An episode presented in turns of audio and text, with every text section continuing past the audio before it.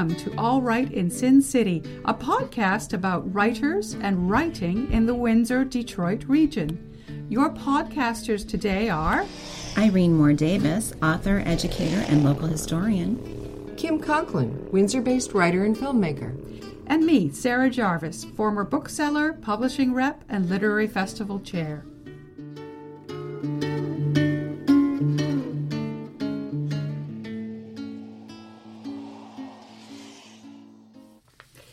This recording takes place at Gertrude's Writing Room. We're very grateful to Vanessa Shields, writer and proprietor, for hosting us today. And we are welcoming Dr. Karl Jirgens, who was born and raised in Toronto and attended the University of Toronto for his BA, Ontario College of Art for his BFA, and York University for his MA and PhD. He's a specialist in literary theory, contemporary literature with a focus on Canadian literature, and creative writing and publishing. He currently lectures at the University of Windsor, and he is the author of several works on literary and art criticism, digital culture and performance, and has published in several journals and periodicals. His fictional works have been anthologized by Coach House Press, Black Moss Press, Mercury Press, and Text Editions. His theatre performance works have been presented nationally and internationally, including at the Ultimatum Fest in Montreal and at the Inter Festival in Quebec City. Karl Jirgens founded and edited Rampike, the international literary journal of contemporary art, writing, and theory from 1979 to 2016. The entire 36 year print run is now available through the U of Windsor's Scholars Portal, which is care of the Leddy Library at the University of Windsor. So, welcome to Karl. Oh, thank you for having me. This is wonderful. Uh, small correction. Um, I did attend the Ontario College of Art. I went there for three years. I should have got advanced standing, but I'm an art school dropout. Oh, so I never got my BFA there, but I'm actually quite proud of the fact that I dropped out. Okay, so you should be in a rock band as well then. Yeah. yeah okay. Well, I used to sing with uh, a punk band for okay. a while. well, that so is it, absolutely it fits the profile. Fantastic. Okay. Gives street cred. Thank you for that update. and, and I, I, I was a roadie too. I used to help Concert Productions International in Toronto, and I would uh, build stages for uh, groups like, um, let me think, Bob Marley and the Wailers, Pink Floyd, wow. uh, you know, big bands, you know, and and you know, among others. Uh, uh, you know, Stones and so on, and, and Crosby, Stills, Nash and Young. They're all ancient now, fossils. Mm-hmm. But I, I, used to do that kind of work, so mm. that was just on the side. Wow. But anyway. Yeah, that's great. Oh, has any of your roadie work ever made it into your fictional work? Uh, yeah, some, in fact, yeah. And uh, I'm working on. I just sent off a, a collection of short stories to uh, a publisher, which will remain unnamed because I don't want to jinx it. but uh, yeah, I just finished a collection of stories, and uh, I've al- I'm also working on a novel. It says, ah, me neither. Everybody says that.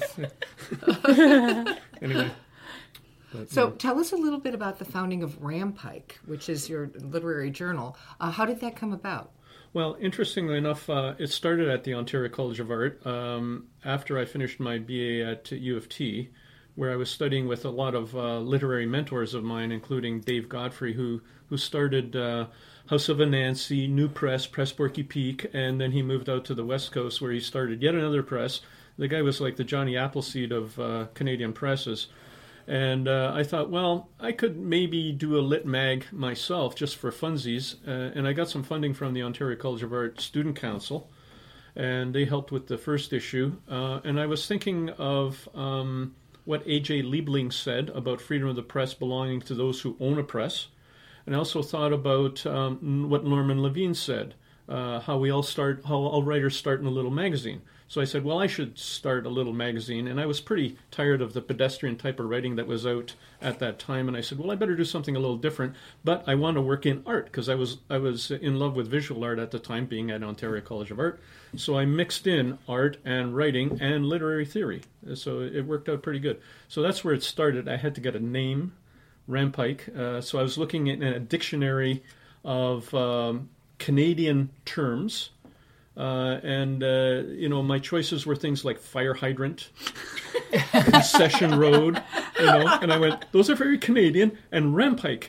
And I went, Rampike's got a nice ring. I wonder what it means. And I looked it up, and it's the skeleton of a tree that remains after a forest fire. It's this black finger pointing accusingly at the sky, at the lightning that might have struck it.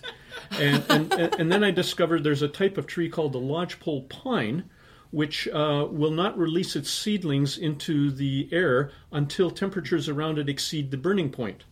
And so it's a, it's a self defense mechanism to defend against lightning. And I went, ooh, that's perfect because the lightning hits the tree, the seedlings float on the air. When the fire burns down, which is started by the lightning all over the forest, the seedlings land on the fertile ash and a new generation of trees comes up. That's exactly what I was doing with the magazine. And I went, perfect, I'm going to call it Rampike. And so that's how it started. Wow. And it's been a pain in the arse ever since. I was thinking of changing the name to Rumpake. You know?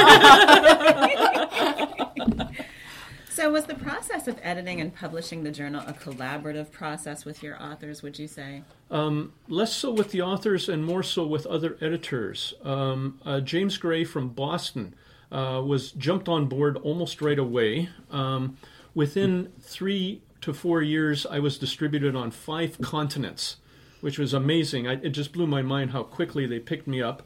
And, and I, I went to places like Paris and London and uh, Germany uh, to help market it there, and they were all receptive, and all over the United States and Canada and Japan and the Pacific Rim. And James Gray from Boston saw the mag, and he said, "Hey, this is fantastic." Uh, I've got a bunch of authors here in the New York Boston uh, network that maybe you might be interested. And he started listing like really super famous people like Paul Auster and Russell Banks. And I'm going, holy smokes, yes, please. And he started bringing them, steering them to me. And I went, fantastic and we connected with people like Philippe Sollers, who is uh, one of the main Tel Quel group people in Paris. And I don't know if you know the Tel Quel group, but they included people like Jacques Derrida, uh, the, the, the person who invented deconstruction. Um, let's see, Jacques Lacan, Julia Kristeva, one of the great grandmothers of uh, psychotherapy, and so on. And uh, I actually got interviews, uh, and I published Jacques Derrida, Julia Kristeva, and Philippe Sollers, who was married to Julia. Uh, you know, so like this little circle started spreading, and so it was amazing what was happening. I, I, I got Russians, I got Yevgeny Yevtushenko, who's like superstar, and you know, and then I just kept working it because once you get a few issues out with some big names, everybody wants to be in. Mm-hmm. And so, thanks to James Gray, thanks to Jim Francis, who was uh, a student along with me at York U. Uh, I was going for my uh, PhD at the time, and he jumped in and said, "Yeah, you need a hand." And I said, "Sure." And we did all the uh, the the grunt work. You know, like we drank a lot of coffee. I subsequently became allergic to coffee. I would drink like a quart a day. Um, and we would go through all the submissions. I would have a pile of submissions every month that was like two feet tall, and everybody wanted to be in the mag. And I, and we would read through them, you know, really quickly. And and so it was with the editors that helped. Later, so it's a great question. Uh, later, um, I had guest editors. So Kateri Akiwenzie-Damm helped uh, edit the Indigenous issue. Uh, Alana Bondar, uh, who passed away, God bless, uh, did the, um, she was from Algoma University, Laurentian chain, did the eco culture issue. Uh, Richard Martel from Quebec City did the 400th anniversary of Quebec City issue, which is all French and did not sell well in English Canada.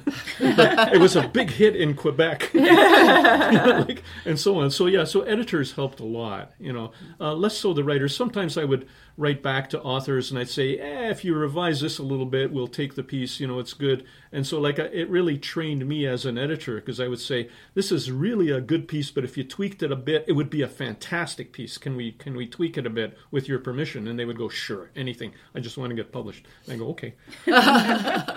so, so, how did your artistic background influence?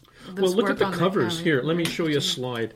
There's a, there's a, slide. I mean, for our listeners, we had uh, a little bit of a, a, sound cue that will have photos on our social media, yeah, and we've got. Uh, you'll be also slide. able to see covers of Rampike on the website that we'll post as well. Yeah, thank you for that. And and uh, so the cover art on this is a lot of my design. I because I study it, and and it has a lot of visual poetics in it. Like uh, we have a lot of uh, people who are doing um, locals like Gustave Morin and uh, superstars of the international scene. Um, responses to Philip Glass, who is a, a very famous musician in the United States. Um, Gary Barwin, who just uh, won some literary prizes, and international as well, like Jaap Blonk, who um, is uh, like a superstar in uh, Europe and North America. We brought him. I actually brought him into uh, Windsor one time, Yeah. and so this is a Jaap Blonk cover, by the way. And so we would look for covers and uh, you know art and on the inside and the outside. Covers were color, full color. Uh, the guts were black and white. We couldn't afford color on the inside. We just didn't have the money. The grant money had to come from the Canada Council for the Arts, and or the Ontario Arts Council, and or from my pocket, and or from my parents who were getting ticked off. You know, they're saying, you know, when you're going to stop that ridiculous magazine and you know get a real job? anyway, yeah. So, So, yeah. how old were you when all this was going on? I was just a starting to grow? kid. I was like uh, late teens, early twenties. You know, I was just starting and I'm going, hey, this would be a good thing to do. And uh, you know, looking back, it was a stupid thing to do because uh, I could have been writing, you know, instead of publishing. You know, and I was publishing other people. And you know, looking back, well, no, I'm grateful to all the authors. I it was a really exciting trip. I got to meet all these wonderful other artists and writers, and so that was really uh, fantastic. But um, I could have been working on several novels. I mean, this is a 36 year run, and it hasn't stopped. I've been doing it for 40 years because now we have the entire magazine collected online at the Leddy Library, as you mentioned, and um, you know it's been work doing that too. So the last three, four years have been piled up with that. So I've been doing it for 40 years. You know, like little did I know, like you can get a lot done if you're a writer in 40 years. You know, you know this so was yeah. your creative process, so this is Well, yeah, I obviously managed what to you were pump meant out to four do. books in the meantime, but you know, and, and a fifth one just now. But uh, yeah, I could have. It is part of the creative process. You're quite right. Yeah. Well, this is an excellent tool for procrastination, though, I have to say. Yeah. yeah. Instead of, well, I can't write my next book because I've got another issue to pump out. You know. yeah. Yeah. Anyway. So, what was the most rewarding part of the Rampike era for you? Um, I think meeting other writers and artists, it was like fantastic. I got to meet uh, these beautiful, beautiful people um, uh, that were all dedicated to their arts.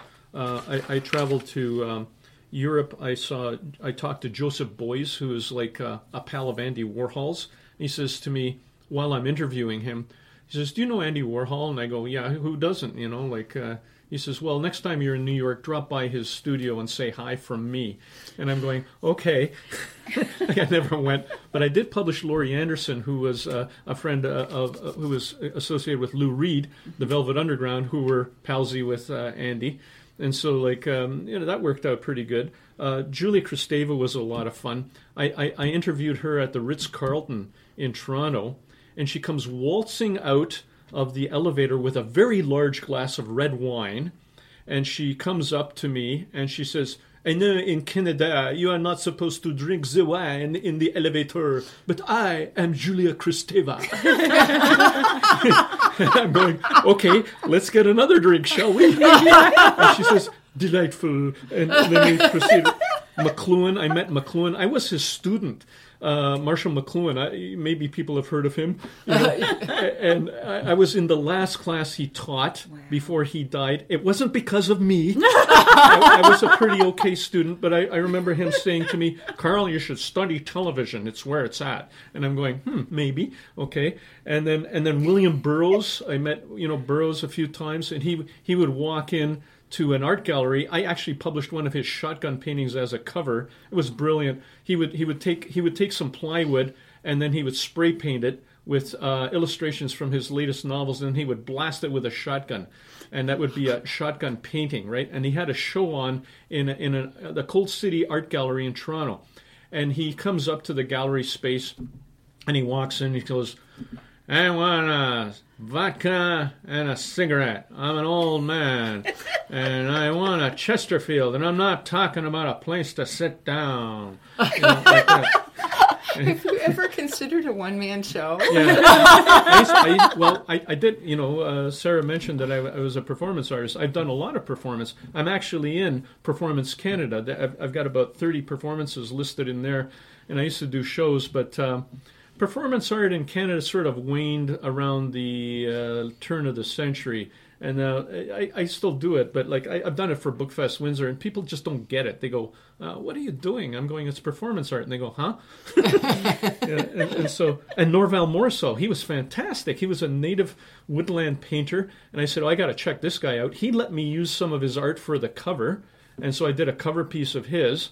It was man turning into Thunderbird because he was trying to quit alcohol, mm. and so like part of the process was a, a learning process for him to uh, divest himself of um, you know negative influences, including booze.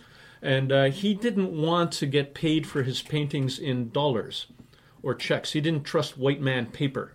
And he, he liked me though because I used to hang out with Selwyn Dewdney and I used to hang out with indigenous people. And uh, I was uh, later on I went up to Cape Croker, which is and and to uh, uh, Garden River Reserve, and so I, I knew a little bit about indigenous ways. Um, and he, he liked me right away because I understood where he was coming from. But he was really interesting because he would say, like, in a dream, I could go anywhere. He astral projected. He was a dream shaman. And he says he would go back to the ancient libraries, like in Carthage, before they were turned down on the astral plane and read the books there. And he would tell me what was in the books and I would go, "Wow, this is great!" You know, I've got Norval Morrisseau telling me what was in the books in in Carthage before it was turned in the library in Carthage, and I, I couldn't believe that. So yeah, that was pretty exciting and you know rewarding. So and, and Rampike was an early adopter of, of making sure that LGBTQI yeah. and First Nations voices were heard. Right? Absolutely, yeah. We we we've been publishing uh, people uh, of, of, that type for years. You know, uh, I remember seeking out Robert Mapplethorpe's work, for example. William Burroughs was another one. Uh, Norval Morrisseau, you know, by by the way, and, and, then we did a whole issue on Indigenous culture, and I've always published Indigenous writers, including those from Windsor area, and uh, Wenzi Dam was the editor. She she was great but uh, a whole bunch uh, we've published like Daphne Odjig, you know, superstars of uh, visual art as well as uh, Thomas King, Tomson Highway. Speaking of that, he's both, right? right. so I'm trying to think who overlaps. Hmm. yeah, mm-hmm. Tomson Highway definitely. Yeah. So and, and I got to interview with Tomson Highway, and and the cool thing about that is, since you ask, uh, you know, what the benefits of this are. Uh, I'm able to teach that stuff in my classes. So like I will teach something about Tomson Highway uh, in in the classroom, at the university, and at the same time, I can rely on one of my own interviews, and I, I hand it out. I did that with uh, Alistair MacLeod and uh, and you know Eugene McNamara and people like that too. So I'm, I'm, able to mix you know my my street cred, as you call it, with uh, my classroom cred, and and it works really nicely. So hmm. yeah. So tell us a little bit about the process of digitizing the journal for Leddy oh, Library. that was painful. yeah, yeah. So? Like, well, you see, I started the mag in '79, eh? And so back then we had personal computers, but I had an Apple IIe with a with the big floppy drives, eh? And you can't store pictures on any of those; like they're really slow and I, and I had all of my research on there. And so what we had to do is we had to type up the text by hand, and then send uh, a printout sheet which looked just like typed paper uh, to a professional typographer who would then lay it out onto sheets. Then we had to put it on goldenrod paper at Coach House Printing. Coach House was my printer publisher. Uh, and and they would do negatives. They would cut in the photos that I provided, and then it would be all laid out and then burned onto a plate, and then the plate would be run through a printing press. So that's how it started, okay? Which is a, a really complicated way of doing. Then later, uh, towards the turn of the century, everything was digitized. I was able to load images in color, uh, text, you name it. I would do the layouts and everything myself. Uh, I got really handy at it. I didn't go in. I tried Quark. I tried QuarkXPress. All of those other things. I found out that I could do everything using uh, Microsoft Word. I didn't mm have to use any of the schmancy stuff if you knew the tricks. Mm-hmm. And so I would do that. I would do entire issues like that. Really simple. I would train other people to do it. They learned how. We would cut in the photos. No problem.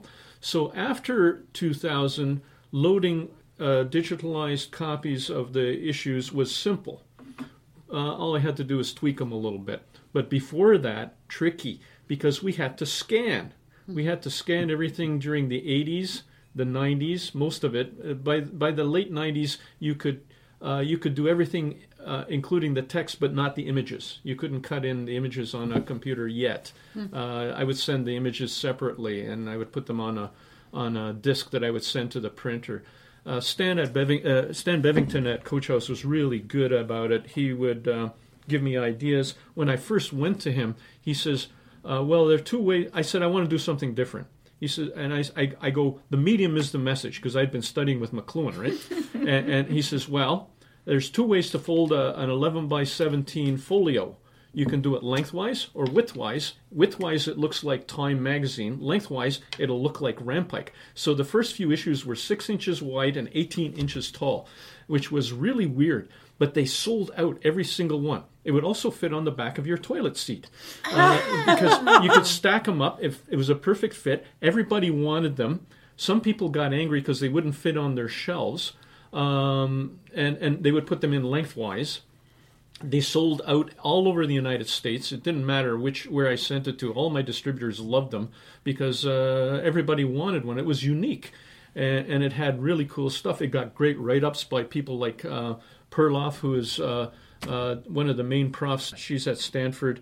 And she uh, she she really loved it. She she did a big long write up on it in Formations magazine. And so suddenly we were super famous, you know, and, and like big poets like Charles Bernstein and everybody was hitting up on us saying, "Hey, you want to publish my stuff?" I'm going, "Are you crazy?" Sure, you know. I, I wrote a letter to George Bowering saying, "Can you send me some stuff?" He says, "Yeah, okay." BP Nichol was in town; he wanted to do stuff.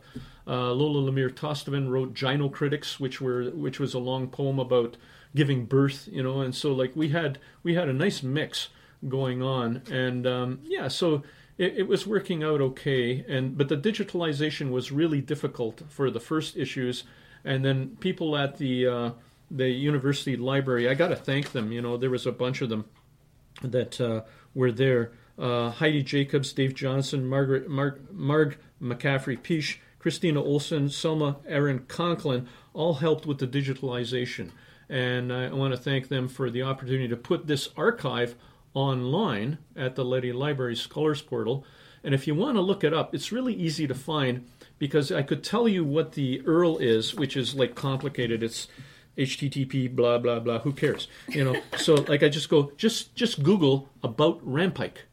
Uh, it's easy to remember about Rampike, and then a little click up pop up comes up, and beside it it says about Rampike University, and just click on University, and bing, you're in and, and, it's so simple, you know. And I just went, okay, that's good. If you just put Rampike, you, you might get a definition of what a Rampike is, or you might get our backlist, which is handy to have because if you're looking up a particular name, most of the names are on the backlist too. But uh, yeah, anyway, so yeah, so digitalization quite a chore, but we got it done, and now it's it's out there, four thousand pages, um, thirty six years. It's all there for free, not for profit, uh, as a public service and uh, all copyrights remain with the uh, contributors. So I'm being open and honest. I don't want to make money out of this after the fact. There's an easy opt out if somebody wants to opt out, but so far nobody wants to opt out because they all want to be part of the electronic Rampike archive because it's free advertising, you know. they get a book out and they go, "Hey, I'm in there too," you know. okay. So, how does one celebrate the end of 36 years? Like, what, what is the plan for this celebration? Well, yeah, I'm glad you asked because um, the SoCA Gallery at the University of Windsor wants to maybe put on a little show. And then I'm thinking, well, we'll we'll we'll, we'll um, have slides of the archives, and I'll, I'll show images. you know, more, more slide images. Click, click, click. These are awesome images. Yeah. I have all the covers, the cover images, you know, which are fantastic. And I've, I've kept many of the original covers. So I, I, said overprint the covers, and we'll keep some. And they're about uh, three feet by two feet, and they're beautiful color, and they're printed on both sides. And uh, I said, well, I'll do blow-ups of some of the internal pages, and then uh, we can uh, put those on the wall. And then maybe I'll invite some of the local authors and artists. I mean, we've had Lucy Howe, um, Zeke Moores, Ian Baxter, and uh, all passed through the magazine at one point or another and then a lot of uh, local writers as well. Unfortunately, uh, several of them have passed away in the meantime among the writers. So, Alistair MacLeod, who was always game whenever we did a show, um, Eugene McNamara, God bless, also gone. Uh, but we have a lot of other writers who are still around, and so I, I will probably do like a, to be announced. uh, haven't. I, I talked to the uh, people yesterday, and they said we couldn't get our committee together to uh, yet decide which date, but we're pretty sure we're going to put you on and have a show. So I'll announce it. I'll put it on Facebook and whatever. So yeah, so a party there and uh, free food, booze. I'm hoping, you know, and, and, and then um, I'm, I'm, thinking of also doing one in Toronto because the thing started in Toronto. It's been accepted by the Thomas Fisher Rare Books Library for the archive there. Nice. I, I, I, was starting to dig, yeah, which is fantastic. Yeah. I'm happy, but now I got to go through my basement. and it was it started as an underground mag. It, it, it has finished as an underground mag. So I'm hauling all these boxes of correspondence from superstar artists and writers out of my basement, which I carefully stored. And I've got maybe uh, 20 boxes that are big. You know those boxes that you get your paper in from uh, Staples? Okay, they're all that big. They're jammed. I got to get them into Toronto somehow and but they're going to take them you know i don't know. So yeah so they're going to be there so yeah that's part so I, I should do a show in toronto as well. Yes. and then i can get all the local toronto people that i've fed through the mag too. What are you going to do with all the extra space in your basement is really the question. Yeah that too. I'll have more space. Yeah we're going to have a party down there. Well this is windsor, windsor is dangerous for basements because of flooding so it's probably a good thing that this is well, happening my basement's now. been pretty good and i learned to put everything on racks so that uh, if it does get flooded, but mine never has, uh, it's it's always two inches above the surface of the floor. So it's it's always been good that way. So I've been I've been lucky that way. That's good. So, yeah. what are your next projects other than cleaning the basement? Well, I'm working. I, as I say, I just finished a book, uh, short stories that I sent off to a publisher, and uh, I um, uh, I have a novel on the go. I've got another book on money because money is interesting to everybody. And so, I, you know, those scams you get uh, from the internet that say, you know, I, I am the uh, colonel of the Nigerian army, and you know, I, I, have a cache of gold here. My shirt, by the way, is from Africa. You should Ooh. know. It's cool, eh? I got this uh, at the Secret Handshake Gallery in Kensington Market, just outside the gallery. Uh, I was invited to do a reading there with Bill Bissett and company, and it was a fun reading. But uh, yeah, so I'll, I'll, keep doing reading tours and promoting my own writing. So among other things, and working on books. So I'm I'm working on this book on money, and then I've got several other. You know, I got to get on the novel, which is basically a family history. It's it's, it's called working title is Cold War Blues. It talks about my family history. Uh, the history of Latvia. I'm, I'm of a Latvian background. You wouldn't know looking at my name, Karl Jirgens. Sounds Germanic or maybe English. I don't know. But um, uh, they, they suffered. Basically, um, Latvians say we know about freedom because we have been liberated many times. Mm-hmm. And, and so, like, they, they got swept over by the Germans, the Russians, the Swedes, the Poles, the Lithuanians, you name it. You know, they got, they got occupied many times. And so I'm going to write about that history, bring it up to the um, the Cold War period. Uh, so the centerpiece of the novel is uh, the Cuban Missile Crisis, and then uh, more recently, what's happened to the world since then? Because I don't think the Cold War's ever ended. No. I, I you know, a lot of people think, well, it stopped back then. Officially, yes. Unofficially, no. Uh, so I'm going to keep writing about how we're putting up with life in the 21st century, and it's it's rough. So yeah, that novel, and I got lots to do. That's great. Would you like to set up your reading for us? Yeah, sure. You're going to do a reading for us. Would you like to tell us a little bit about that, and then we'll... Okay. Yeah. Well, okay. This is a short story, very very short and it's based on um, the story of Jack and Jill. And uh, Jack and Jill, you know, the old nursery poem, uh, I, I just thought I'd write a story about them as if they were still alive and happening in the real world. I sent this off to the New Yorker magazine, by the way. So I'm waiting to hear. I've had friendly rejections from them before, which are sort of encouraging. So like I'm thinking, yeah, maybe I'll try this one. So this is for their very short pieces section. And but in this section Jack, of Jack and Jill, Jack suffers from logorrhea, which is a dis- disorder called, as causing excessive wordiness leading to incoherency because he's fallen off, he's fallen and broken his crown a few times too many, right? So he's a little bit wacko, right? And, and so Jill tolerates his ridiculous attention to rhetoric and wordiness. So this is where the professorial side comes in. Uh, because she feels strangely attracted to him, but notes that water is usually found at the bottom of hills. So why are they going to the top of a hill to find water and fetch a pail of water? Doesn't make sense. But she's kind of, kind of, you know, likes the guy. You know, she's not sure, but he's never made a move. All they do is get water. You know, so it's like, it's not working out. You know. I'm relieved that they're not siblings. At least I hope they're not. No, no, I don't think so. Okay. Not not in this version anyway. Okay. Unless you want the uh, No, no, no, no, no. No. Yeah. She, so she's losing patience with the fact that Jack hasn't made any moves in all these years, and the story starts with a repetition of the actual and original Jill, Jack and Jill nursery rhyme. So I, I could start. Shall I start? Okay. Please do. Okay. So I, I call it Jack and Jill Redux, which means repeated or new version.